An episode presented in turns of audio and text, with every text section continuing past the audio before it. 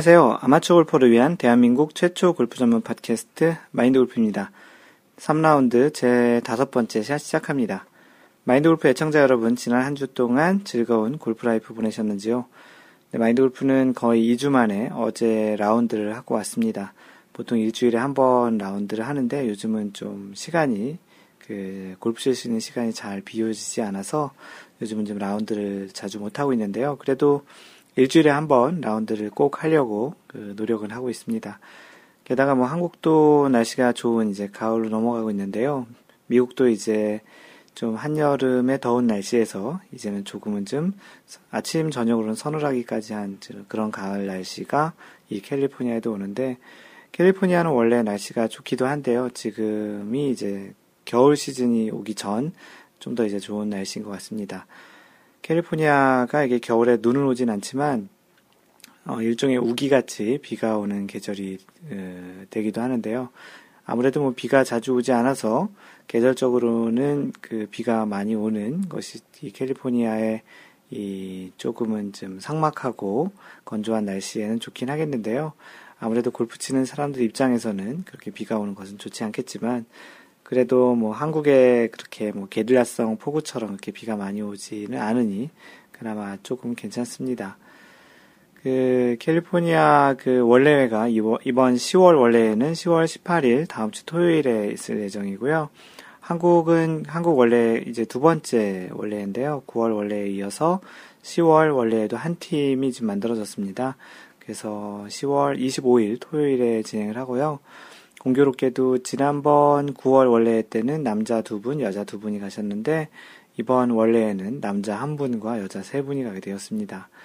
어, 이 남자 한 분 가시는 분은 지난번 그 후기를 재밌게 써주신 부하직전님이 또 가시는데요. 그 마인드 골프가 농담 삼아 그 부하직전님도 여자분들과 같이 레드티에 가서 쳐라 라고 이야기를 드렸는데 하여튼 뭐 이렇게 여자 세 분과 남자 한 분이 이렇게 치는 경우는 그렇게 많지 않죠. 마인드 골프도 아직까지는 마인드 골프 혼자 남자 여자 세 명이 이렇게 친 적이 한 번도 없었던 것 같습니다. 뭐 부하직선님은 나름 그 재밌는 그런 추억이 될 것 같고요. 다음 다다음 주 토요일이네요. 다다음 주 토요일이니까 예약도 다 잡은 것 같고 어, 예정대로 잘 진행이 되기를 바라고 또 다녀오셔서 후기 또 사진도 좀 보는 그런 재미가 있을 것 같습니다. 네, 골프 업계 소식을 전해드리면 그 PGA는 지난주에는 대회가 없었고요. 대회가 없었던 관계로 세계 랭킹에도 큰 변화는 없었습니다. top10 순위에는 큰 변동이 없었고 어, 지난주 상태에서 뭐 변화가 없었으니까 세계 1위는 계속 9주 연속 로리 맥길로이가 그 유지를 하고 있습니다.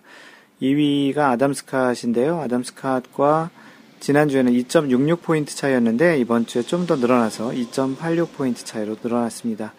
현재 로리 맥길로이, 로리, 로리 맥길로이의 세계 랭킹이 그 1위가 11.70포인트인데요. 11.70포인트인데 2위와 격차 2.86포인트니까 굉장히 좀 차이가 많이 나고 있는 것 같습니다. 지속적으로 계속 격차가 지금 벌어지고 있고요. 뭐 많은 분들의 관심을 갖고 있는 그 타이거 우즈는 어, 한 계단 하락한 세계 랭킹 17위입니다. 계속 지속적으로 계속 하락을 하고 있고요. 어, 이번 주가 이제 2014-15 시즌 시작을 했습니다. 10월 9일, 지난 목요일이죠. 지난 목요일날 Frys.com 오픈으로 2014-15 시즌이 이제 시작을 했습니다. 현재 그 배상문 선수가 한국 선수로 현재 3라운드, 아니 2라운드네요. 2라운드까지 2위를 기록하고 있는데, 한국 선수, 특히 남자 선수들이 요즘 조금 좀 뜸한데요. 그 특히 배상무 선수도 우승을 한 지가 좀 되었는데, 이번 대회 좋은 성적을 하기를 바라고 2014-15 시즌에 한국 선수들이 자주 그 리더보드 상위에 보였으면 좋겠습니다. 예, LPGA에서는 이미림 선수가 우승을 했죠. 중국에서 열린 레인우드 LPGA 클래식에서 그 우승을 했습니다. 그 현재 지금 이 2014년, 2014년 시즌 2승째를 했고요. 그 실제 경기를 마인드골프가 보지 못했는데 여러분 많은 분들이 그 실제 그 하이라이트를 이게 올려주시기도 하고 얘기도 해주셔서 그 내용을 좀 봤는데요. 17번 홀에서 이제 위기를 굉장히 맞았더라고요. 그 공이 그 돌 위에 있게 되면서 한타 차이로 이제 앞서고 있었는데 그돌 위에 공이 있으면서 그걸 잘 어프로치 해가지고 퍼팅 길도 굉장히 길었는데 그것을 파로 이제 잘 하면서 우승을 하게 되었습니다. 극적인 파 세이브를 한 거죠. 보통 그렇게 돌에 있고 치기 어려우면 미스샷을 하거나 아니면 언플레이블 볼을 선언해서 잘 붙여서 원퍼스를 한다고 하더라도 보기하면서 18번 홀에 그 동타로 시작을 할 수도 있었는데 17번 홀을 굉장히 극적인 파 세이브를 하면서 이제 우승을 하게 된 거죠. 이것도 운이라고 할 수도 있겠지만 운도 실력이라고 굉장히 큰 그 값진 우승을 한 것 같습니다. 그 이번 우승으로 이미림 선수는 세계 랭킹이 10계단 상승을 해서 세계 랭킹 19위까지 올라온 상태이고요. 어, 10위권 내에서는 미셸 위와 류소연 선수가 자리 바꿈을 해서 각각 6위와 7위에 있습니다. 어, 1위는 여전히 스테이시 루이스이고요. 2위 박인비는 0.28포인트, 지난주 대비 0.08포인트가 좀 줄었네요. 박인비 선수가 이제 계속 좀 세계 랭킹 다시 1위로 복귀하기 위한 그 성적을 내고 있습니다. 지난주보다는 또 이렇게 다소 격차가 줄어든 모습인데 한국 선수들도 최근 들어서 이제 계속 그 우승도 많이 하고 사실 2014년 초반에는 한국 선수들 우승이 거의 없다시피 해가지고 좀 걱정이 많았는데 지금 하반기로 오면서 몰아서 지금 계속 우승을 하고 있습니다. 어, 그 지난 그 라인우드 LPGA 클래식에서 스테이시 루이스가 6위를 했고 박인비가 3위를 해서 요 격차가 좀 줄었던 것 같고요. 10위권 내에는 현재 박인비 2위, 그 유소연이 한 계단 물러나면서 7위, 현재 두 명이 있는데요. 조만간 예전같이 그 top 10에 한 5명 정도가 한국 선수인 그런 시간이 올 것 같습니다. 이번 주 진행하고 있는 LPGA 대회는 사임다비 LPGA 말레이시아 대회입니다. 말레이시아에서 지금 진행을 하고 있고요. 이번 그 다음 주에는 한국에서 진행이 되는데 아시아 투어처럼 LPGA가 아시아 그 한 여섯 개 나라 정도에서 이제 투어를 하고 이제 시즌이 이제 마무리로 돼 가고 있는데요. 특히 이제 한국 선수들이 또 많이 출전을 하게 되는 아시아 투어라서 한국 선수들의 그런 그 leaderboard 상위에 많은 선수들이 보입니다. 지금도 3라운드가 지금 끝난 상태인데요. top 10, 그래서 공동 10위까지 총 12명인데 그 중에 한국 선수가 7명씩이나 되네요. 한국 선수 중에는 최나, 최운정 선수가 공동 3위로 가장 잘하고 있습니다. 네, 다음은 이번 주에 소개된 그 미디어에 소개된 골프 기사들 중에 하나를 선택해서 골프 그 업계 소식이나 골프 이야기를 전해드리는 코너입니다. 네, 이번 주에는 그 아시아 경제에 올라온 그 골프 기사고요. 제목이 김맹, 김맹년의 골프 영어 산책, 어, 부제로 그 멀리건 남용하지 맙시다라는 그런 기사입니다. 그 내용을 읽어드리겠습니다. 멀리건이 뭐지? 티잉그라운드에서 미스샷을 한 뒤 동반자의 허락을 받고 벌타 없이 다시 치는 샷을 멀리건 또는 멀리건 샷이라고 한다. 아마추어들이 코스에서 흔히 쓰는 몰간의 정식 용어다. 몰간이라고 많이들 하죠. 정식 용어는 멀리건입니다. 미국 텍사스 출신의 세계적인 교수가 하비 페닉은 가장 싫어하는 것 두 가지 중 하나다. 첫 번째는 결혼식을 하지 않고 동거하는 부부, 두 번째가 바로 멀리건을 자주 치는 무례한 골퍼라고 자서전에 썼다. 빌 클린턴 전 미국 대통령이 대표적인 인물이다. 빌, 빌리건, 아, 빌 클린턴 더하기 멀리건을 합쳐놓은 단어 같은데요. 빌리건이라는 애칭까지 얻었다. 미국에서는 동반자의 허락이나 동의 없이 미스샷을 무시하고 다시 치는 샷을 빌리건 샷이라고 부른다. 영어로 풀리하, 영어로 풀이하면 penalty free second shot이다. 엄연한 골프 규칙 위반이지만 우정과 아부 그리고 자비의 샷으로 대변된다. 오비 났어 라고 물으면서 멀리건 하나 받고 그걸로 플레이해 라고 자비를 베풀면 된다. 요즘에는 미국에서도 멀리건이 하도 만연하다 보니 플레이 전 이런 대화를 자주 들을 수 있다. 오늘 멀리건 하는 플레이 할까요? 좋아, 전후반 하나씩 각각 티에서만 어, 하자라는 식으로 말이다. 멀리건을 다른 말로 one more rule 또는 do over 또는 hit till happy 행복할 때까지 친다고 해서 till hit happy HTH 어, 일부 골퍼들은 breakfast ball이라고도 한다. 아침 식사 후 바로 치면 배가 불러서 미스샷을 많이 한다는 게 출발점이다. 어떤 영어 사전에서는 maul it again, M-A-U-L I-T-A-G-A-I-N, maul it again의 줄임말이라고도 나와 있다. 어원에 대해, 어원에 대해 다양한 설이 있지만 입증할 만한 자료가 충분하지 않다. 어, 잠시 마인드 골프가 얘기 드리면 마인드 골프가 조사했던 그 예전에 멀리건의 유래에 대한 글이나 팟캐스트가 있었는데요. 그때 조사한 바에 의하면 그 멀리건은 그 캐나다의 데이비드 멀리건이라는 사람에서 유래됐다는 이야기가 있습니다. 자세한 내용은 마인드 골프 블로그 마인드 골프.net에서 멀리건이라는 단어를 검색하시거나 아니면 팟캐스트에서 멀리건의 유래를 찾아보셔서 들으시는 것도 좋겠습니다. 계속 기사를 읽어보겠습니다. 멀리건과 유사하지만 룰 적용이 다른 게 있다. 유대인 사피로, 샤피로에서 이름을 딴 샤피로이다. 두 번째 친샷이 원래 공보다 나빠도 두 번째 공으로 플레이어, 플레이해야 한다는 게 요지다. 그 피니건, 피니건은 멀리건 후에 다시 쳤는데 원래 샷보다 더 형편없는 공일 때 세 번째도 나쁘면 프, 프레디건, 브레디건, 네 번째도 나쁘면 플레, 플레디, 플래너건. 그 진스버그는 두 공, 두 개의 공 중에서 좋은 것으로 선택해 플레이하면 된다. 이 Spanish고 이게 익숙하지 않은 단어라 그 읽어드리는데 조금 좀 어색했던 점이 있네요. 어, 미국의 자선단체에서의 골프 대회에서는 멀리건 티켓 한 장에 10달러를 받고 판매하기도 한다. 최고 10장까지 살 수 있다. 영국인들은 룰에도 없는 이런 만행은 엄금해야 한다고 미국 골퍼들을 비난한다. 지난주 방문한 미국 LA 시내 퍼블릭 골프장의 티잉그라운드에서는 No mulligan please라는 작은 간판이 붙어 있다.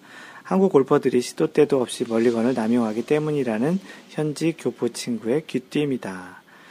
어, 이 내용인데요.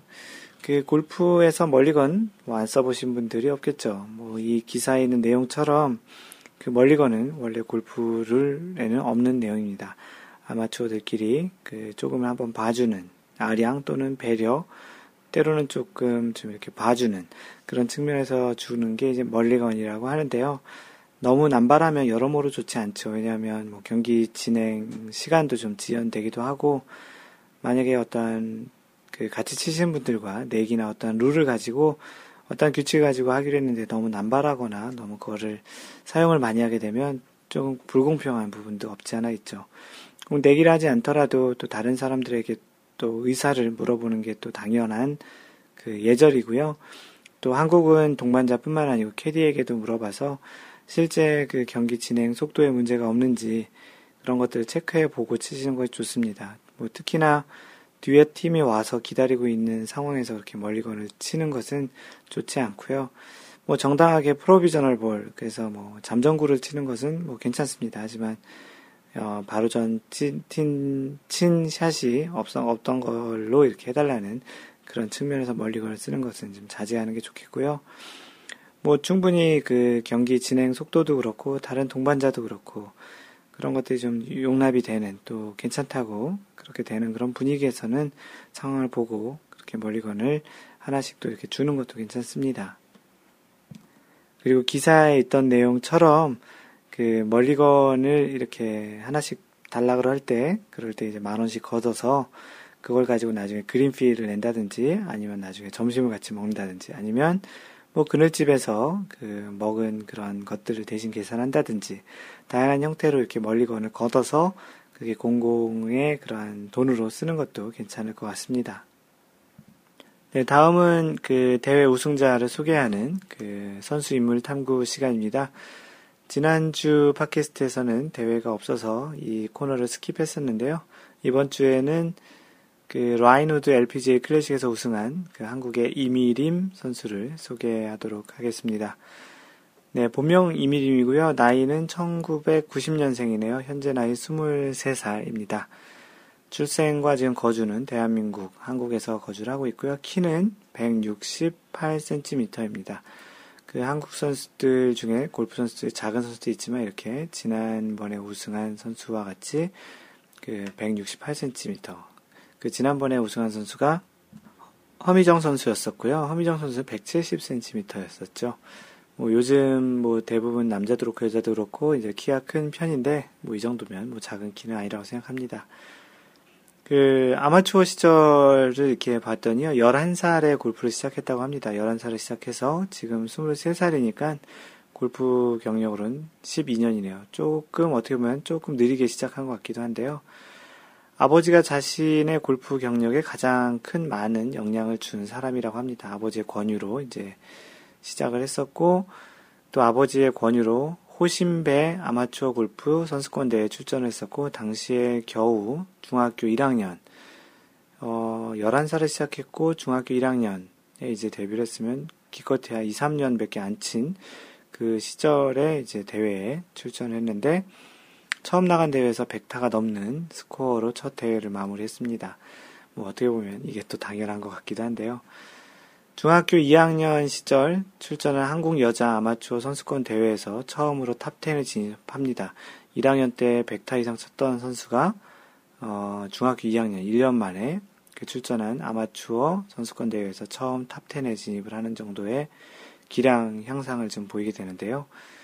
그, 그 이후 같은 해에도 MBC 미디어텍 청소년 골프 최강전에서 우승까지 하는 급성장을 하게 되네요.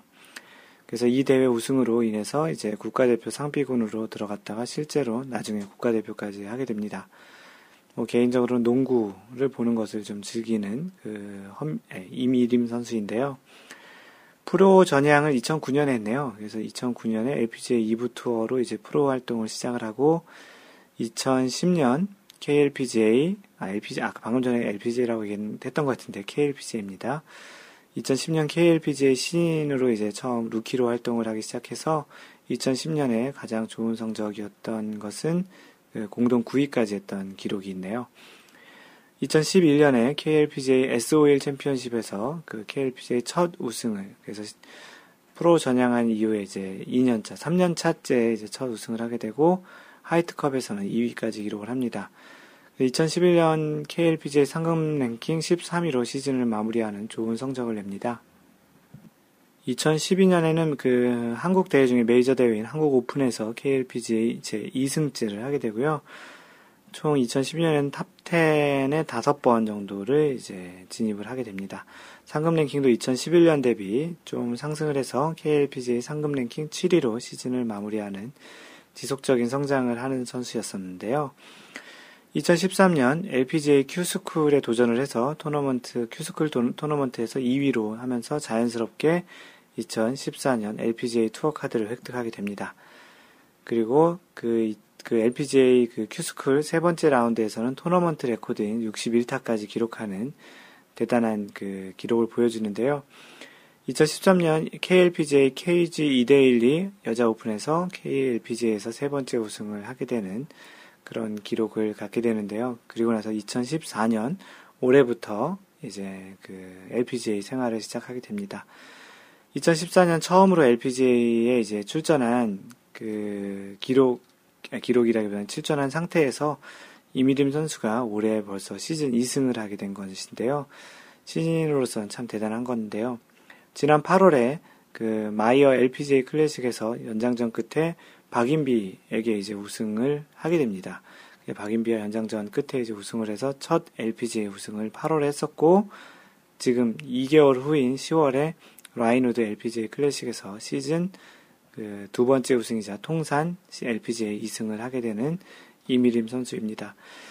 어, 지금으로 봐서는 거의 계속 상승하는 그런 그래프를 보이는 이미림 선수인데요.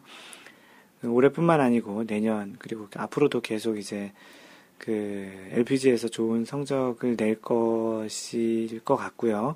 지금의 분위기라면 이제 상위 랭킹 이제 top 10에 진입하기에도 이제 얼마 남지 않은 것 같습니다.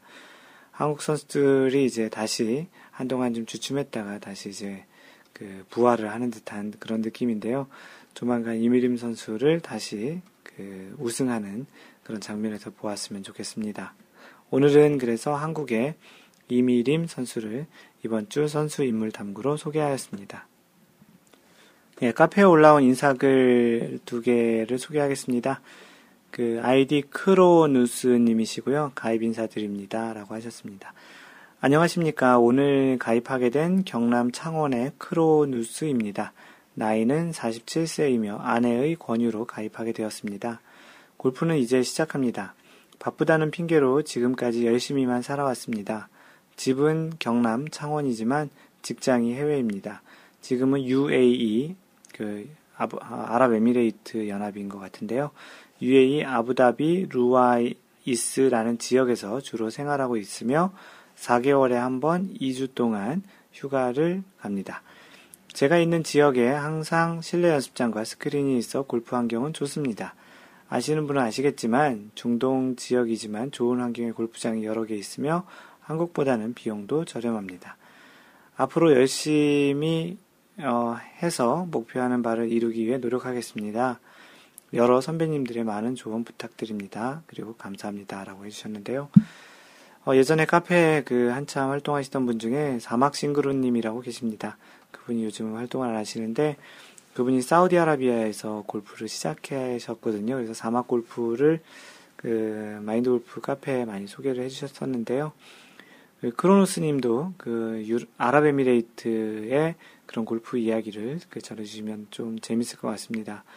재밌는 건 그 아내분께서 권유해서 카페에 가입하셨는데 마인드 골프가 아내분은 또 어떻게 알게 되었는지 그렇게 좀 궁금하다고 얘기를 했더니 어, 아내분은 활동을 하지 않는다고 합니다. 어찌되었든 뭐 크로노스님 뭐 이 카페에 오신 것 그리고 진짜 그 아랍에미레이트의 좋은 골프장 또 좋은 좀 다양한 형태의 골프를 즐기는 방법들을 같이 소개해주면 그 또 다른 그 카페의 재미가 있을 것 같습니다. 소개해주셔서 고맙고요. 크로노스님 반갑습니다. 네, 다음은 율리우스님이신데요. 지인을 통해 마인드 골프를 알게 되었습니다. 초보인데 동영상 강의가 골프 이해에 많이 도움이 되었습니다. 앞으로도 자주 들러 좋은 정보를 얻고 나누도록 하겠습니다. 감사합니다. 라고 해주셨고요. 그 마인드 골프가 그 유튜브에 Y 골프라는 그 골프 강의를 하고 있습니다. Y 골프는 골프의 원리, 골프를 어떻게 하라는 것보다는 왜 그렇게 해야 되는지에 대한 궁금증을 조금은 해소시켜 드리고 싶어서 그런 Y 골프, 원리에 대한 골프에 대한 강의를 하고 있는데 그 강의가 율리우스님에게 좀 도움이 되신 것 같습니다. 네, 그래서 율리우스님 오신 거 고맙고요. 그 Y 골프 외에도 그 에티켓 골프라고 골프 룰 그리고 골프의 에티켓 그런 이야기들을 하는 강의도 같이 있습니다. 그것도 보시면 여러분들의 골프가 좀 더 풍성하게 되는데 좀 도움이 되실 것 같고요. 아직 한 번도 안 보신 분은 유튜브에서 마인드 골프라고 치시면 마인드 골프의 Y 골프와 에티켓 골프를 보실 수 있을 것 같습니다. 유리우스님 그 지인이 누구신지 모르지만 그 지인분과 같이 그 카페 자주 오셨으면 좋겠고요. 다시 한번 환영합니다. 네, 이번 주에는 그 해외 골프 정보를 올려주신 분이 두 분 계십니다. 그 마인드 골프 팟캐스트를 듣고 계시는 분 중에 뭐 적지 않은 분들이 해외에서 교포로서 계시면서 해외 거주하고 계시면서 마인드 골프의 팟캐스트를 듣고 계신 분들이 좀 있습니다. 그래서 이 해외 골프 정보 여러분들이 각 지역에서 해외 골프장들 다니시고 계실 텐데요. 그런 골프장 정보를 간단하게 올려주시는 것도 좋을 것 같습니다. 혹시 그 이러한 정보들을 가지고 다음에 그런 해외 쪽 지역을 갈 때 그런 골프장 이용하는 측면도 있고 또 다른 나라의 골프장은 어떤 환경에서 어떻게 치고 있는지를 같이 이렇게 공유하는 측면에서도 괜찮을 것 같습니다. 먼저 그 미국 텍사스에 계시는 아이잭님께서 그 Forest Creek Golf Course in Austin Texas라고 했습니다. 텍사스 오스틴에 있는 그 Forest Creek 골프장입니다. 골프 치기 참 좋은 날씨입니다. 여긴 오스틴에 있는 Forest Creek 골프 코스입니다. public으로 비싸지도 않고 오랜 역사를 가져서 그런지 아름드리 나무들 때문에 페어웨이가 좁아져서 그런지 재미가 쏠쏠합니다. 라고 해서 그 사진을 두 장 올려주셨고요. 정말 그 아름드리 나무들이 많이 있습니다. 근데 뭐 사진을 좀 크게 찍어서 그런지 그 큰 나무들이 좀 작게 보이긴 한데요. 어, 굉장히 넓고 그 하늘은 파랗고 날씨는 캘리포니아 날씨랑 좀 비슷해 보이긴 한데요. 그 뭐 이렇게 나름 꼭 그, 그 나무들이 이렇게 쭉 있는 그런 모습이 참 좋네요. 이 캘리포니아 같은 경우는 그렇게 약간 사막 기후라서 이렇게 나무가 빽빽하게 많지 않은데 마인드 골프는 개인적으로 이렇게 나무가 많은 그런 골프장들을 좀 좋아하기도 합니다. 특히 저쪽 한국 같은 경우는 그런 골프장도 있는데 저쪽 동부 미국 동부에 가면 이렇게 나무가 빽빽한 특히 저쪽 캐나다나 북쪽으로 갈수록 이런 침엽수림이 많은 그런 나무가 있는 골프장들이 있는데요. 그 페어웨이를 따라서 이렇게 쭉 늘어선 그 높은 나무들 사이에서 치는 또 그런 재미도 굉장히 있었던 것 같습니다. 그 아이잭님 요즘 들어서 그 소식을 많이 전해주시는데요. 대단히 고맙고요. 이번 주에도 방송에 나오긴 했네요. 네, 다음으로는 이제 그 나이스샷 님이 다녀오신 정확히 다녀오신이죠. 원래 이 나이스샷 님이 지금 미국에 거주하고 계시는데 그 출장으로 그 스코틀랜드를 다녀오면서 그 스코틀랜드 골프장을 필드를 다녀오고 나서 그 해외 골프 정보를 업데이트 해 주신 내용입니다. 지난 8월 중순 에딘버러 스코틀랜드 출장 때 짬내서 라운드 했던 사진 올려봅니다.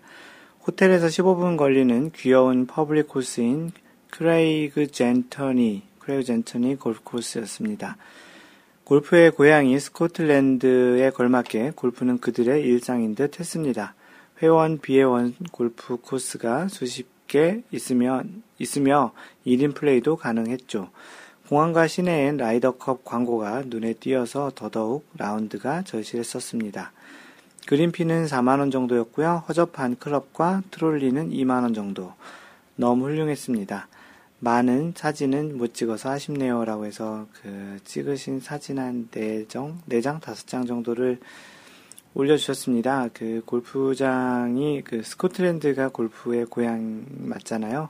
마인드 골프는 언젠가 그 스코틀랜드의 세인 앤드루스, 세인트 앤드루스 골프 코스, 올드 코스죠. 거기를 골프 백을 메고서 걸어서 18홀을 쳐보는 게 그런 소원이기도 한데요.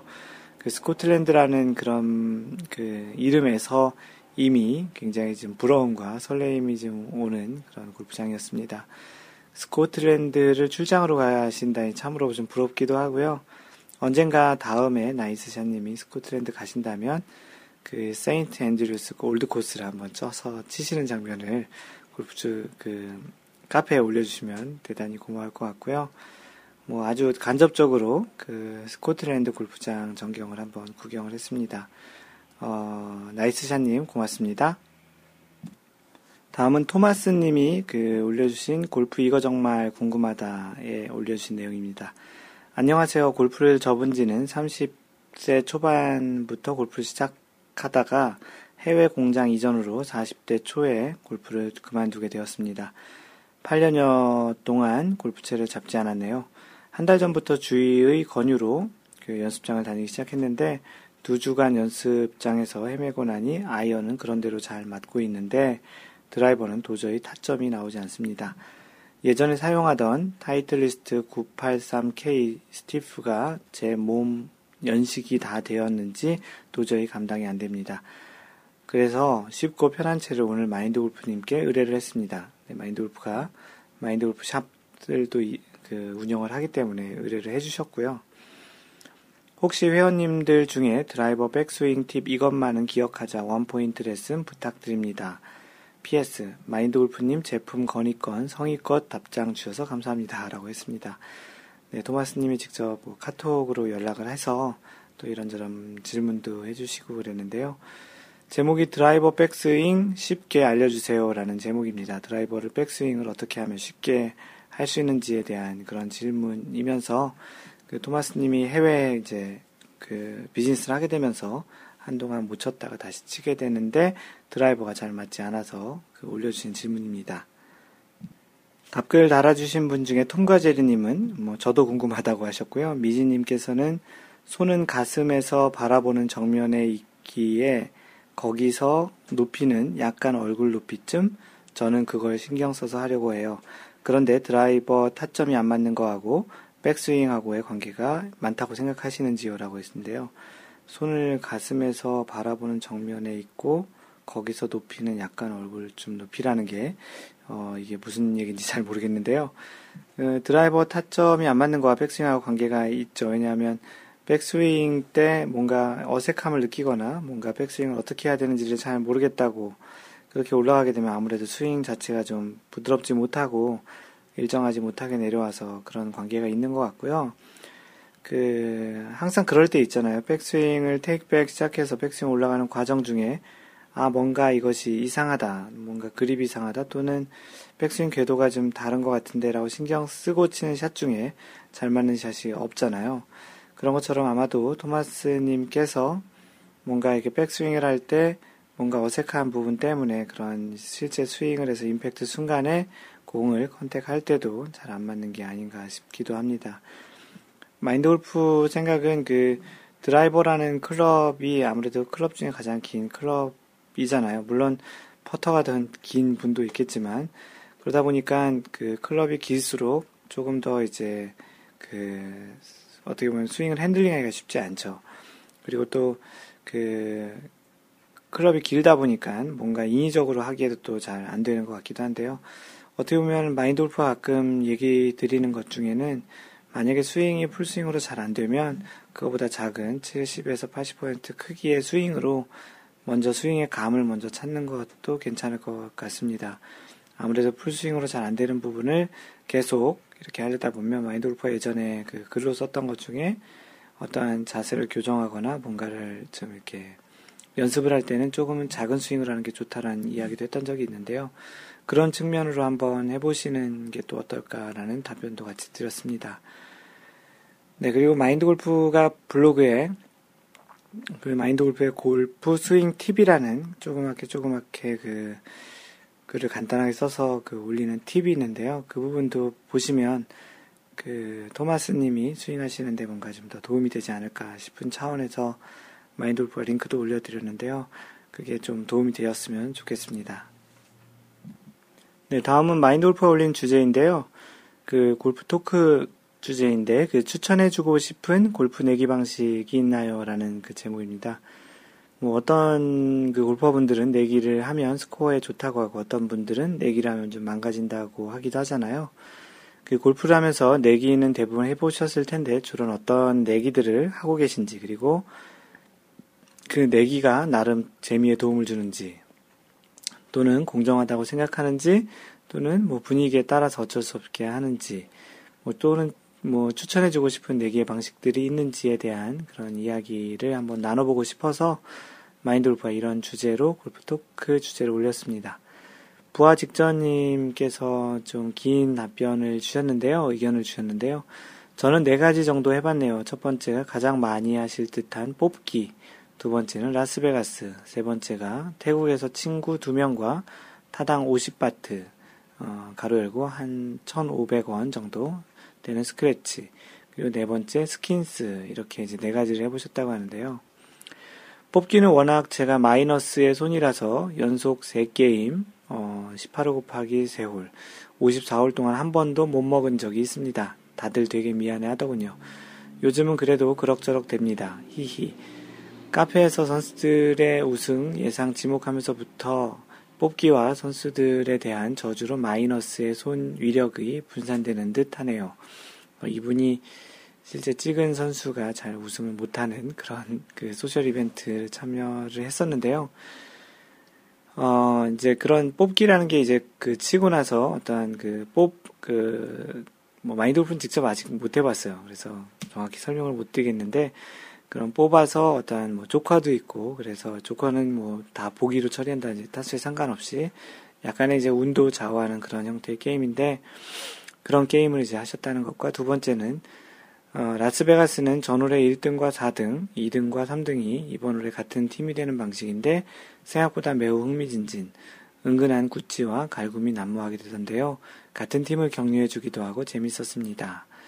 어, 이게 뭐 바로 지금 팀의 그 팀 동료가 다음 홀에 적이 될 수 있는 그런 형태의 게임이죠.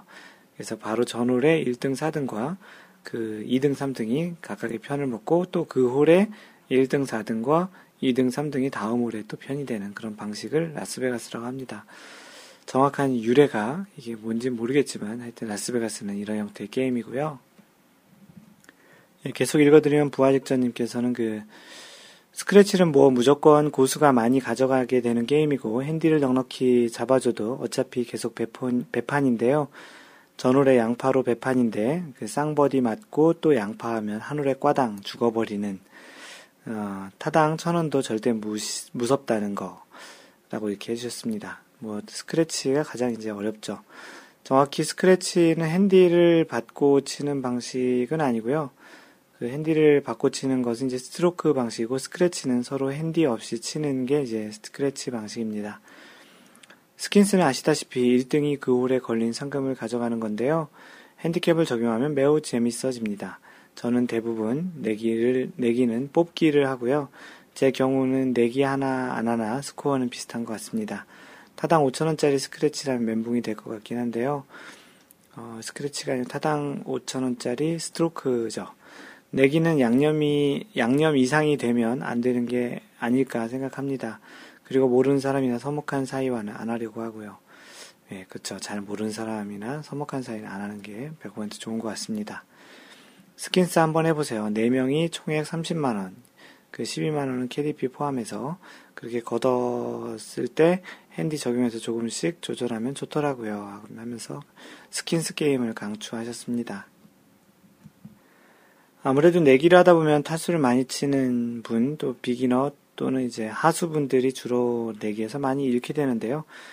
일부 뭐 어떤 분들은 그게 뭐 일종의 수강료다. 그렇게 배우면서 그 돈을 쓰면서 배우는 거다라고 하지만 골프에서든 어디서든 돈을 잃어서 기분 좋은 사람이 어디 있겠습니까? 뭐 약간 뭐 적당히 잃는 거는 그럴 수 있겠지만 뭐 매번 가서 잃는다든지 아니 너무 많이 잃는다든지 하는 건 별로 좋지 않을 것 같아요. 그래서 마인드 골프가 생각해 본 거는 그런 거예요. 조금은 약자가 괜찮다고 생각하는 내기의 조건이면 그나마 공정할 것 같다라는 생각입니다. 대부분은 그 상급자가 유리한 조건인 경우들이 좀 많이 있는데요. 혹시 본인이 상급자와 얘기하게 된다면 본인이 제시하는 그런 것들이 관철이 되든지 아니면 그런 것들이 좀 납득이 되든지 아니면 그 방식대로는 안 하겠다 라든지 그런 이야기를 듣고 조금은 좀 약자가 조금은 좀 이로운 그리고 또는 상급자가 아 이건 좀 내한테 불리할 것 같은데 정도로 내기를 해야 좀 더 공평할 것 같다라는 생각이 들었습니다. 예, LKH 코아코님은 어, 뽑기를 하면 아무래도 못 치는 사람이 대부분 잃게 되고 그 사람이랑 같은 편 되면 짜증을 내는 등 분위기가 좀 우울해질 수도 있습니다. 그래서 고안된 편먹기 방식인데요. 전홀에서 1, 4등, 2, 3등이 한 편을 먹고 다음 홀 총 타수로 내기를 하는 방법입니다. 매번 편이 바뀔 수 있어 특정인이 곤란해지지도 않고 너무 잘하는 사람도 견제가 되어 명랑 골프에 도움을 줍니다. 라고 했는데요.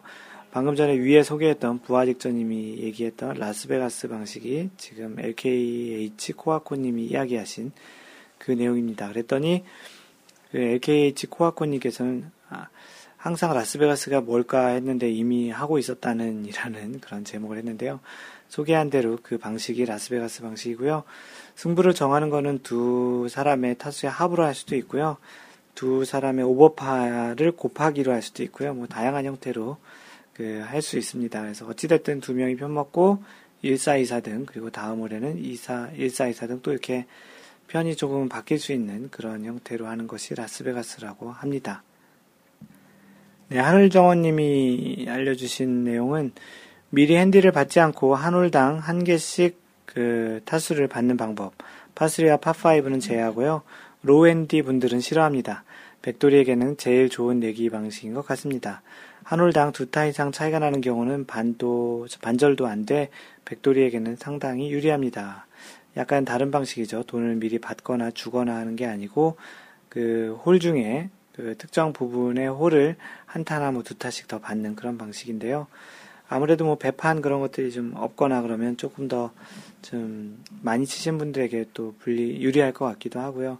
또 뭐 핸디에 따라서 또 타수 차이에 따라서 핸디가 높은 핸디캡이 높은 그런 홀에서 또 이렇게 받거나 그러면 좀 더더 유리할 수 있을 것 같습니다.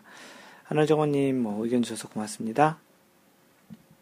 네, 다음은 낭만자객님. 전 스크린이던 필드던 무조건 내기를 하는 주의입니다. 그래야 약간의 긴장과 마지막까지 한 샷 한 샷 최선을 다한다는.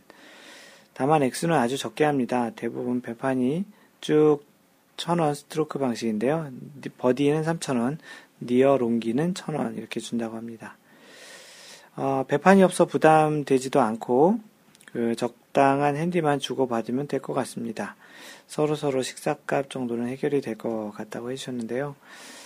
뭐 마인드 골프도 그렇게 내기를 좋아하는 편은 아닌데요. 그러다 보니까 내기를 뭐 많이 하거나 또는 먼저 내기를 하자고 하진 않습니다. 내기라는 것이 조금은 좀 서로에게 공평하고 재미를 줄 수 있는 그런 요소가 되어야지 뭐 돈을 잃고 기분이 나쁘다든지 그걸로 인해서 같이 치는 분들과 골프 치는 분위기가 좀 어색해진다든지 그런 건 좋지 않기 때문에 내기는 적당히 하는 게 좋겠고요. 돈이 많으신 분들은 많이 하는 게 또 내기에 또 장점일 수 있겠지만 꼭 그렇게 하는 방식이 꼭 좋지만은 아, 좋다고만은 할 수는 없을 것 같습니다. 그래서 마인드 골프가 이번 주에 그 토크 방 토크 주제로 이야기했던 거는 추천해주고 싶은 골프 내기 방식이 있는지 그리고 그 내기를 어떻게들 하고 계시는지 그런 것들을 좀 한번 들어보고 갔고요. 혹시 이제 이러한 방식 중에 아직 내기를 안 하는데 한번 해보시고 싶으신 분들이 있으면 지금 이야기했던 것들 중에 하나를 선택해서 해보시는 것도 좋겠습니다. 네, 다음 내용도 골프 토크 주제인데요. 아이잭님이 올려주셨습니다. 제목이 참 그 주제가 좀 어려운데요. 왜 골프가 어려운가? 라는 주제입니다. 골프가 쉽다는데 동의하는 사람은 골프를 해본 분 중에는 없을 것입니다. 골프를 한 번도 해보지 않은 사람에게 골프를 물어보면 그게 어려워? 라고 하는 사람들은 본 적이 있습니다만 왜 골프가 어려운가? 라는 그런 주제에 대해서 이제 그 아이잭님이 이야기를 한번 그 전개해 봅니다. 이렇게 얘기하시는데요. 어, 제가 생각할 때 지구상에서 공으로 하는 스포츠 중 움직이는 거리가 공의 크기에 비례해서 압도적으로 많이 움직이는 스포츠다. 공이 제일 작은 순으로 본다면 탁구공 40mm, 골프공 42mm, 야구공은 72.9에서 74.8mm 순으로이지만 한 번 쳐서 제일 많이 움직이는 순서, 가장 멀리 가는 그런 걸 얘기하는 거죠. 제일 많이 움직였을 때로 보면 일반인으로 봐서 골프공은 약 230m, 일반인 230m 치기 어렵습니다. 어찌됐든 200m 뭐 조금 넘는 그런 거리라고 하고, 야구는 홈런 시에 약 150m, 탁구는 약 10m 이내라고 해주셨는데요. 그런 기준으로 봤을 때 탁구공 대비 그 골프공이 움직인 거리는 5,476배. 크기 대비 이제 거리를 얘기하는 거죠. 그리고 야구공이 움직인 거는 2,005배라는 그런 계산을 해주셔서 올렸습니다. 어, 야구보다 두배 이상 멀리 움직인다는 말이죠. 멀리만 움직이는 것 뿐인가요? 야구의 홈런보다 더 작은 범위 내에서 움직여야 한다는 것입니다. 물론 야구는 움직이는 것을 치는 것이지만 한편으로는 움직이는 것을 공을 쳤기 때문에 멀리 날아갈 수 있는 것 같습니다. 그런데 골프는 제로 상태에서 시작해야 한다는 것이지요. 여러 가지 이유가 또 있겠지만 그 많은 이유들 중 어, 이것도 하나가 아닌가 생각합니다. 저의 생각일 뿐입니다. 라고 하시면서 아이잭님이 왜 골프가 어려운가라는 것에 대해서 생각해 본 그 공의 사이즈와 실제 날아간 비거리와의 관계로 이제 골프가 어려울 수밖에 없다라는 이야기를 주셨습니다. 그 재밌는 거는 이 그 아이잭님의 그 글에 그 골프가 쉽다고 얘기하신 분은 없을 것 같다라고 했는데 답변을 한 4명 중에 2명이 심지어는 마인드 골프까지 따지면 3명이 골프가 쉽다라는 측면으로 이야기를 해서 아마도 아이잭님이 좀 당황했을 것 같은데요. 그 마인드 골프의 원래 블로그 이름이 골프가 제일 쉬웠어요 였습니다. 그 이걸 아신다면 굉장히 기분이 나쁘실 것 같은데요. 지금은 이제 마인드 골프의 공감 골프 이야기로 바꿨는데 언젠가 마인드 골프가 그 마인드 골프가 그 내는 책 이름을 골프가 제일 쉬웠어요라는 제목으로 내고 싶어서 그런 부제를 마인드 골프 블로그에 그 해놨던 적이 있었습니다. 마인드 골프가 생각하는 그 어려운 이유는 방향 거리 모두 다 정확해야 한다는 것, 그리고 뭐 스윙이 잘 안 되었을 때 허용 오차, 오차 범위가 너무 좁다는 것, 그리고 또 자연 속에서 그리고 또 야외에서 정해져 있지 않은 규격에서 골프를 한다는 것. 그래도 지면이 항상 평평하지 않다는 건 뭐 이 정도가 곧바로 생각나는 그런 것들이어서 적었었고요. 어, 미지님께서는 제가 잘 하지는 못하지만 골프는 생각보다 쉬운 운동이라고 생각하신다고 그렇게 써주셨습니다. 홍도님께서는 어, 바랄수록 안 되고 포기할수록 잘 되더군요. 물론 아직 잘해본 적은 없는 게 문제라고 하셨는데요. 골프가 거꾸로인 게 좀 많이 있습니다. 뭐 예를 들어서 거리를 뭐 놓는 순간 거리가 늘어나 있다는 그런 이야기도 마인드 골프가 가끔 하고요. 뭐 웨지샷 같은 경우도 공을 충분히 그 땅으로 가라앉히려고 충분히 밑으로 치는 순간 공은 더 잘 뜨고 공을 띄우려고 일종의 그 클럽을 이렇게 떠올리려고 할수록 공은 더 가라앉는다는 그런 약간은 골프에서 반대적인 그런 느낌을 받는 그런 경우가 있는데요. 홍도님도 그런 측면에서 이야기해 주신 것 같습니다. 그 낭만자기님은 요즘 계속 라벨을 계속 기록하고 계시는데요. 전 골프가 쉽던데요. 아직까지는요. 욕심이 없어서 그런가 봅니다. 로또 당첨되거나 먼 조상님이 숨겨놓은 땅을 발견하거나 어느 썩은 정치인의 비자금을 실수로 내 통장에 입금하기 전까지는 아둥바둥 살아가는 직장인으로서 깨백만 하면 재미날 것 같습니다. 라고 하셨습니다. 그, 모르겠습니다. 낭만적인 님이 지금 이제 계속 성장을 하시는데요. 만약에 계속 오랜 시간 동안 늘지 않거나 또는 다시 그 깨백만 하면 재밌겠다고 하시는데 다시 어느 날 100개를 넘어서 그게 또 줄지 않는다면 또 이 마음이 계속 똑같이 재밌을지는 모르겠습니다. 어쨌든 골프 자체를 즐기는 것이 가장 좋은 것 같고요. 뭐 이렇게 뭐 어렵지 않고 쉽다는 운동이라고 얘기하신 분들도 있으니까 어, 아이쟁님도 너무 이렇게 어렵게만 생각하지 마시고 또 즐기다 보면 또 쉬워지기도 할 것 같습니다. 물론 아이쟁님이 뭐 어렵다고 해서 고민을 올라, 올라오신 건 아니, 지만 골프가 분명히 다른 운동 대비 어려운 부분은 분명히 있는 것 같고요. 어, 한 번쯤은 다들 생각해보는 그런 주제가 아니었나 싶습니다. 그래서 이 주제는 마인드 골프의 Y 골프의 주제가 될 것 같기도 한데요. 이거를 또 어떻게 풀어갈까는 한번 소유, 한번 소, 뭐죠, 고민을 한번 해보고 또 그런 게 정리되면 마인드 골프의 Y 골프에서 왜 골프는 어려운가 또는 왜 골프는 어렵지 않은가라는 그런 이야기를 한번 해보도록 해보겠습니다. 네, 다음은 붐붐님이 올려주신 내용인데요. 그 사연이기도 합니다. 어, 벌써 골프채를 보지 않은 지도 2개월이 넘었다. 나이 먹고 하는 공부라 쉽지는 않지만 회사 돈으로 마친 공부라 라이센스 하나 따는 게 예의인지라 꼭 따야 되는 건 아니지만 내년 2월까지의 골프와 작별이다. 괜히 공, 공부는 해가지고 와이프가 미래를 생각해서 하라고는 안 했어도 하라고만 안 했어도 어, 그래서 시작을 했으니 끝은 봐야지 하며 하는 것이라 이젠 이해는 쉬운데 암기가 어렵다. CPA, 그 공인 회계사를 준비하시는 것 같습니다. 솔직히 골프보다는 어렵지 않은 것 같다. 일이라 그런 것도 있고 하면 할수록 익숙해지고 끝이 있지만 골프는 끝이 없어 볼 그런가 보다. 암튼 내년 내년부터는 더 열심히 골프에 매진할 수 있지 않을까? 모두 즐거운 골프 되세요. 내년부터는 많은 내용 올리도록 해보겠습니다.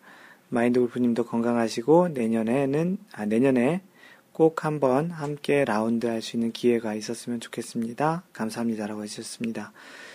이 본부님이 시애틀에 살고 계시는 걸로 알고 있는데요. 그 미국에서 공인회계사 자격증을 준비하고 있나 봅니다. 회사 지원으로 하신 것 같은데 어, 준비 잘 하시고요. 꼭 원하시는 결과가 있길 바라겠고요. 어, 그리고 나서 이제 마인드 골프 카페에 다시 오셨으면 좋겠는데, 뭐 실제 자주 오셔서 글을 남기지 못하더라도 바람 쐴 겸, 뭐 잠깐 기분 전환할 겸, 분위기를 좀 바꿀 겸 이렇게 카페에 오셔서 그냥 한번 보시는 거는 좋을 것 같습니다. 그래서 카페가 어떻게 진행되고 있는지를 한번 관심 있게 보시는 것도 좋을 것 같고요. 그 내년에 또 기회가 되면 꼭 같이 한번 라운드를 하도록 하죠. 어, 준비하시는 거 꼭 잘 되길 한번 바래봅니다. 좋은 소식 있기 기다리겠습니다. 혼붐님. 네, 이것으로 여러분들의 사연, 그리고 골프계 소식, 그리고 또 마인드 골프의 근황 등을 전해드렸고요. 이번 주에 그 마인드 골프에 이제 전하는 말씀을 드리면, 마인드 골프가 직접 운영하는 골프 품격 반올림 마인드 골프샵, 마인드 골프샵.com입니다. 이번 주 공동 구매 아이템은 언더아머의 골프 벨트입니다. 언더아머라는 그 브랜드를 알지 모르겠지만, 약간은 이렇게 U자와 A자를 합친 그런 모양이 이제 언더아머입니다. 그 언더아머의 그 골프 그 벨트, 골프 전문 벨트를 이번 주 마인드 골프샵의 공동 구매 물품으로 그 올려놓았으니 그 골프 벨트가 필요하신 분은 한번 참고해 보시면 좋겠습니다. 이상 마인드 골프샵에서 전하는 골프 품격 반올림 마인드 골프샵의 말씀이었습니다. 네, 다음은 이제 마인드 골프가 그 정하는 주제로 이야기 드리는 그런 내용인데요. 이번 주 주제는 골프 장갑, 골프 글러브죠. 골프 장갑 너무 아끼지 마세요라는 그런 내용입니다. 네, 한번 그 마인드 골프가 소개하도록 하겠습니다. 예, 여러분들은 얼마나 자주 골프 장갑을 갈아 끼시는지요? 그 마인드 골프에게 꽤 오래 전에 있었던 그런 일종의 일인데요. 그때 생각으로 인해서 마인드 골프가 장갑을 그렇게 많이 아끼거나 그렇지 않았던 그런 계기가 됐던 그런 내용입니다. 그, 그 당시에 생각해보면 아마도 골프를 시작한 지 한 3년, 뭐 2년 그 정도 되었던 걸로 기억이 나는데요. 그때는 뭐 지금보다 열심히 연습장도 다니고, 물론 지금은 연습장을 다니는 일이 별로 없죠. 왜냐하면 마인드 골프 사무실에 골프를 칠 수 있는 시설이 되어 있기 때문에 따로 연습장을 다니진 않습니다. 하여튼 그 당시에는 굉장히 연습을 많이 했던 시기였던 것 같습니다. 골프를 그렇게 좋아하기도 했었고, 또 한참 재미를 느꼈던 그런 시기였기 때문이었겠죠. 그 연습장에서 연습을 한참 하고 있는데 어느 순간 쉔크가 심하게 났던 시기가 있었습니다. 그 쉔크라는 게 뭔지 아시죠? 쉔크는 그 영어로 SHANK라고 그 신체 부위 중에 정강이 부분을 이야기하는데요. 골프에서는 그 클럽 헤드와 샤프트가 연결되는 그 부분 쪽을 이제 쉔크라고 합니다. 그래서 shank로 고생을 해보신 분들은 다들 아시겠지만 다른 어떤 미스샷보다도 shank는 참으로 이제 사람을 소심하게 만듭니다. 뭐 shank에 대한 글도 한번 그리고 또 쉔크에 대한 이런 이야기도 여러 번 했던 적이 있었던 것 같은데요. 그래서 왜 그런지 그리고 또 이렇게 왜 그렇게 이렇게 자꾸 되는지 그런 고민을 하고 이제 다양한 시도도 해봤는데 어, 이놈의 shank가 잘 안 그 복구가 안 되는 거죠. 그 극복이 안 되는 그런 상황이 있었습니다. 자세도 이렇게도 해보고 저렇게도 바꿔보고 또 그립도 고쳐보기도 하고 스윙도 좀 다르게 해봐도 공을 맞추기 위해서 치면 그래도 맞추기는 하지만 그 정상적인 스윙을 하게 되면 여지없이 스윙크가 나던 그런 마인드 골프도 그런 시대 시절이 있었습니다. 예, 그러던 중에 갑자기 생각난 것이 장갑이 좀 오래되어서 그런가 하고 장갑을 새 것으로 바꿔서 쳐보니 참으로 참 신기한 일인 거죠. 이게 웬걸 그 샷이 깔끔하게 잘 원래대로 맞지 않았나 싶습니다. 그 당시 생각해보면 그, 그게 잘 기억이 나는데요. 우연히 그런가 하고 계속 몇 개를 쳐봐도 그 전에 싱크가 나기 전 상태로 샷이 잘 되고 자신감도 생겨서 결국 원래의 스윙을 되찾았던 그런 기억이 있습니다.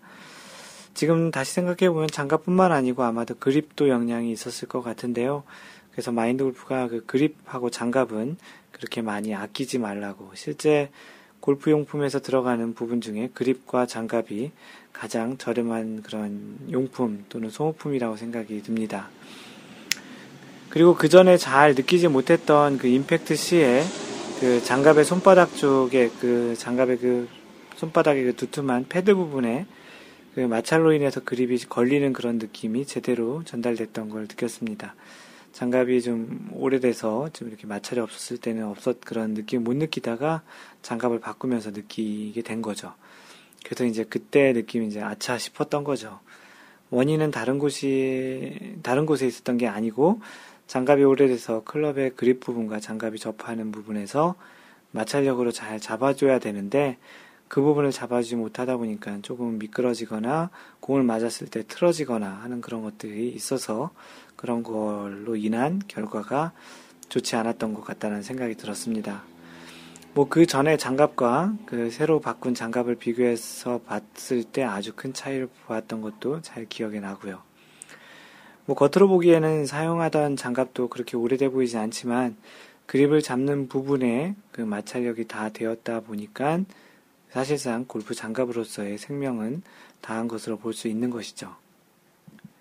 마인드 골프가 생각하는 골프 장갑의 가장 큰 역할은 그 클럽의 그립 부분과 그 두 손의 마찰력을 좀 최대한 많이 발생시켜서 임팩트 시에 클럽의 미끄럼을 방지하고 강하고 또 정확한 임팩트를 만들어주는 기본적인 것이라는 것입니다. 그것을 그 당시에는 간과했던 것이죠.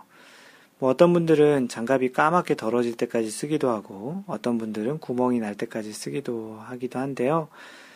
또 좀 오래된 장갑은 연습할 때 사용하려고 아껴 두시고 또 실제 치실 때는 또 새 장갑으로 치시겠다는 분도 계십니다.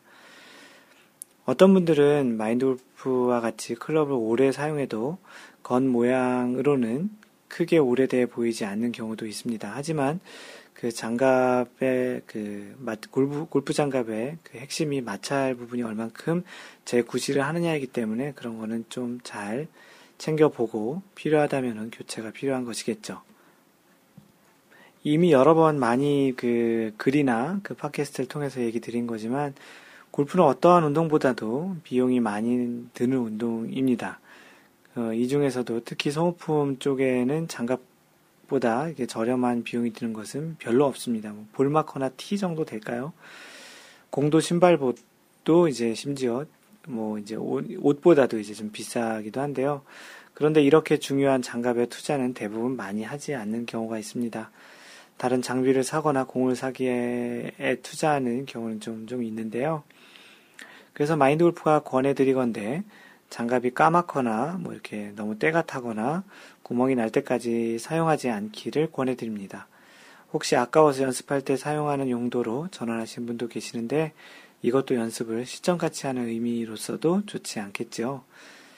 마인드 골프의 경우엔 구입할 때 장갑을 보통 10개, 5개 뭐, 뭐 이렇게 묶음 단위로 많이 사고요. 뭐 살 때 뭐 가격도 그렇게 사는 게 좀 더 저렴할 수도 있고 그리고 나서 가방에는 뭐 적게는 두세 개, 많게는 다섯 개 정도의 여분을 가지고 다닙니다. 그리고 언제든지 원할 때 새 것으로 갈아서 낄수 있도록 하기 위한 건데요. 뭐 농담 삼아 그렇잖아요. 내기 하는데 마인드 골프의 한 샷 하나는 굉장히 소중하거든요. 그래서 샷 하나를 잘 치면 장갑 값 또는 그립 값 정도는 뭐 아주 쉽게 딸 수 있습니다. 그런 측면에서 농담 삼아 얘기 드리는 거지만 그만큼 장갑은 뭐 적게는 뭐 만 원, 뭐 비싸게는 한 3만 원 정도면 살 수 있는데 다른 클럽이나 그런 곳들에 들어가는 돈에 비해서는 그렇게 비싼 것이 아니니 아끼지 말라는 이야기입니다. 비용적으로 보자면 한 번 연습장 가는 가격과도 같은 정도의 저렴한 장갑도 있잖아요. 실제 잘 사용만 하면 어떤 투자보다도 여러분들의 골프 스코어와 스윙을 좋게 할 수 있는 장갑에 과감한 투자를 해보시는 것이 어떻겠습니까? 그리고 이야기 드린 것처럼 장갑을 사실 때는 자신이 원하는 장갑이 먼저 있는지, 그 사이즈는 정확히 잘 좋은 그 딱 맞는 것이 있는지 먼저 확인한 다음에 장갑의 종류도 되게 많잖아요. 헝겊 스타일이 있고, 가죽도 있고, 뭐 양피도 있고, 뭐 소가죽도 있고, 뭐 이렇게 다양하게 있는데 그 중에 자신이 딱 원하는 장갑 스타일을 찾았다면 그 장갑을 뭐 다섯 개 이상, 열 개 정도를 미리 구입하셔서 언제든지 장갑을 이렇게 바꿔서 쓸 수 있는 그런 투자는 과감하게 해보시는 게 좋겠다라는 게 마인드 골프의 이번 주제 이야기였습니다. 네, 다음은 마인드 골프가 읽어주는 골프 룰북 이야기 섹션인데요. 지금 진행하고 있는 부분은 제 3장 플레이 규칙에 대한 부분 중에 지난번에 경기 그리고 매치 플레이에 대한 그 부분을 진행을 했고요. 이번 주에 소개할 내용은 스트로크 플레이입니다. 그래서 스트로크 플레이에 대한 내용을 진행하겠습니다. 예, 3-1 총칙에 보면 우승자, 그래서 위너에 대한 얘기, 이야기인데요. 어, 스트로크 플레이 경기는 경기자들이 1라운드 또는 2라운드 이상 정규 라운드의 각 홀에서 경기하고 각 라운드에 대해서 각 홀에서 낸 gross score, 전체 스코어죠. gross score가 기재된 스코어 카드를 제출하는 것으로 이루어진다. 각 경기자는 경기에서 각기 다른 경기자에 대항하여 플레이한다. 그래서 스트로크는 이제 타수의 전체 합으로 이제 한다는 이야기입니다. 한 개의 18홀 또는 두 개 이상의 18홀 경기를 가지고 하는 것이고요. 보통 PGA나 LPGA는 4개 라운드의 경기를 가지고 하죠. 계속 읽어드리면 1, 1개 또는 2개 이상의 정규 라운드를 가장 적은 타수로 플레이한 경기자가 우승자로 한다. 그래서 최저타 치는 선수가 우승자가 되는 거죠. 핸디캡 적용 경기에서는 1 또는 한 경기 또는 두 경기 이상의 정규 라운드에서 가장 적은 net score를 낸 경기자를 우승으로 한다. 3-2 홀 아웃 하지 않은 경우에 대한 조항인데요. 경기자가 어느 홀에서든지 홀 아웃 하지 않고 다음 티잉 그라운드에서 스트로크 하기 전에 또는 라운드의 마지막 홀에서는 퍼팅 그린을 떠나기 전에 그 잘못을 시정하지 않은 경우에 그 경기자는 경기에 실격이 된다. 그래서 홀아웃을 하기 전에 어떠한 그 홀아웃을 하지 않고 다음 티잉 그라운드에서 플레이를 했다든지 뭐 이제 홀아웃을 하지 않고 라운드의 마지막 홀을 떠났다든지 그랬을 경우에는 실격이 된다는 이야기입니다. 3-3 처리 절차에 관한 의문 그래서 그 세부 조항으로 처리 절차에 대한 이야기를 해드리면 스트로크 플레이에서 한 홀의 플레이 중에 경기자가 자신의 권리 또는 올바른 처리 절차에 관하여 의문이 있는 경우 그는 벌 없이 두 개의 볼로 그 홀을 마칠 수 있다. 그래서 의문이 생겼거나 그 올바른 절차에 의해서 뭔가 정확한 그 판단을 내리기 위해서 그럴 경우에는 그 홀을 두 개의 볼로 이제 할 수 있다는 거죠. 한 개의 볼 말고 또 다른 이제 그 잠정구 같은 그 볼로 이제 맞힐 수 있다라는 겁니다. 의문이 들었을 경우에 그렇다는 거죠. 의문이 되는 상황이 생긴 경우 그 다음 행동을 하기 전에 경기자는 두 개의 볼을 플레이할 의사와 규칙에서 허용한다면 스코어로 채택하고자 하는 볼을 그의 마커 또는 동반 경기자에게 통보하지 않으면 안 된다. 그 자신의 스코어를 그 적는 마커에게 자신이 두 개의 볼을 플레이를 해야 되겠다라는 이야기를 한다라는 것입니다. 꼭 이야기해야 되죠. 왜냐하면 그 사람이 자신의 그 스코어를 담당하기 때문이죠. 경기자는 그의 스코어 카드를 제출하기 전에 위원회를 위원회에 볼을 두 개 친 사실을 보고하지 않으면 안 된다. 그렇지 그렇게 하지 않은 경우 그는 경기 실격이 된다. 의문이 있었을 때는 두 개의 볼로 플레이할 수 있지만 그걸 또 위원회에 보고하지 않으면은 이제 실격이 된다라는 겁니다. 그런 어떤 의문이 됐을 때 공을 두 개를 칠 수 있다라는 내용이고요. 그 세부 조항의 이제 처리 절차 말고 이제 두 번째 그 홀의 스코어의 결정, 공을 두 가지를 쳤을 때에 대한 스코어 결정을 이야기를 해드리겠습니다. 경기자가 사전에 스코어로 채택하기로 한 볼로 규칙에 따라 경기를 한 경우에는 그 볼로 스코어, 그 볼로 플레이한 스코어가 그 홀의 경기자의 스코어가 된다. 그렇지 않은 경우 다른 볼을 위하여 채택, 채택 한 처리 절차가 규칙에서 허용한, 허용될 경우 그 다른 볼로 친 스코어가 그 홀의 스코어가 된다. 그 두 개의 공으로 쳤는데 그 첫 번째 친 그리고 또 스코어로 채택하기로 한 볼이 규칙에 크게 어긋나지 않았을 경우에는 그걸로 이제 채택이 되지만 만약에 그게 규칙에 어긋나서 채택이 안 될 경우에는 그 다른 볼로 친 것이 규칙에 적용이 된다라는 이야기입니다. 네, 규칙에 아, 규칙에 적용이 돼서 그, 그 볼로 스코어를 낸다라는 이야기고요. 조금은 어려운 내용들일 수 있는데요, 이 이야기. 실제로 공을 두 개를 쳐서 의문이 생겨서 두 개를 쳐서 그 중에 하나를 채택하는 그런 일은 많지 않기 때문에 꼭 정확히 이해를 안 하셔도 되고요. 이해되시는 정도 내에서 이해하시면 될 겁니다. 경기자가 두 개의 볼로 그 홀을 끝낸다는 결심이나 어느 쪽의 볼을 어느 쪽의 스코어를 채택하겠다는 것을 사전에 통보하지 않았을 경우에는 원래 쳤던 원구를 규칙에 따라서 플레이했다면 그 원구로 플레이한 스코어가 그 홀의 스코어이다. 만약 치고 있는 두 볼 모두 원구가 아니면 월, 먼저 플레이가 된 볼로 규칙에 따라서 플레이했다면 그 볼의 스코어가 그 홀의 스코어가 된다. 그렇지 않으면 다른 볼을 위하여 채택한 그 처리 절차가 규칙에서 허용된 경우 그 다른 볼로 그 홀의 스코어가 된다. 예, 두 개로 쳤는데 첫 번째 공이 이제 규칙에 그 허용이 되고 그렇다면 당연히 첫 번째 친 원구가 되는데 만약에 그 두 볼 다 원래 친 볼이 아니고 두 다 두 공 다 일종의 잠정구라고 한다면 그 공 두 개 중에 그 규칙에 따른 공의 스코어가 채택이 된다라는 그런 이야기입니다. 그리고 스트로크 플레이에서 규칙을 따르기를 거부했을 경우에 그 규칙을 따르지 않고 플레이했을 때는 이제 어떻게 되냐면 경기자가 다른 경기자의 권리에 영향을 미치는 규칙에 따르는 것을 거부할 경우에 그 경기자는 경기 실격이 된다. 너무나 당연하겠죠. 그리고 이제 일반의 벌, 보통의 이제 벌은 어떻게 주냐면 스트로크 플레이에서는 따로 정한 경우를 제외하고 규칙 위반의 벌은 2벌타로 한다라고 되어 있습니다. 스트로크 플레이가 보통 우리가 하는 타수 위주로 하는 플레이들이고요.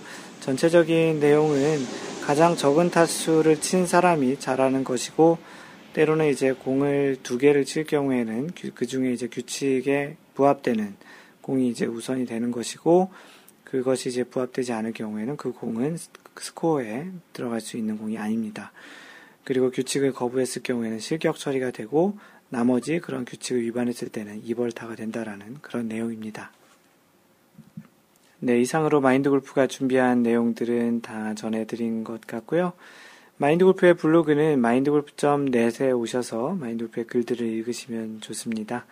페이스북은 facebook.com slash mindgolf 또는 페이스북에서 마인드골프를 검색하시고요. 어, 트위터는 at mindgolfer, m-i-n-d-g-o-l-f-e-r입니다. 카페는 네이버에서 마인드골프 카페 또는 카페.naver.com slash mindgolfer입니다. 이메일은 mentor at mindgolf.net, m-e-n-t-o-r at mindgolf.net이고요.